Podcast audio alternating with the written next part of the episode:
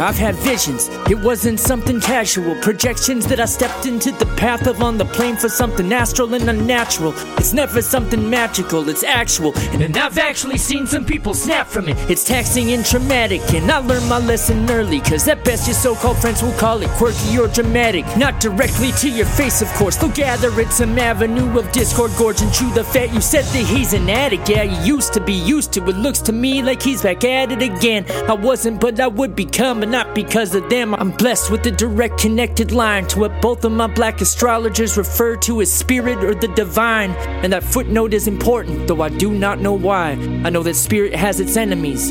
Until the day I die, if the devil ever sends for me, I'm forced to oblige. It's a long story, see. The source don't go for many deals like mine. Many eels I would see in many dreams at a time. Many feels I could feel but not define. At a time I would travel back to apples on the vine. Back when Atlas wasn't seen as round or flat but it's divine.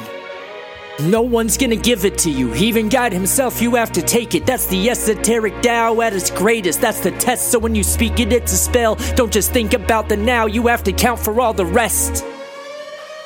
Couldn't stop making simple thoughts. Origami, hope I get late becomes a legit crane bombing. All the horror, Nagasaki. Lost my mom, made my 10 year old organs in my body like pastrami.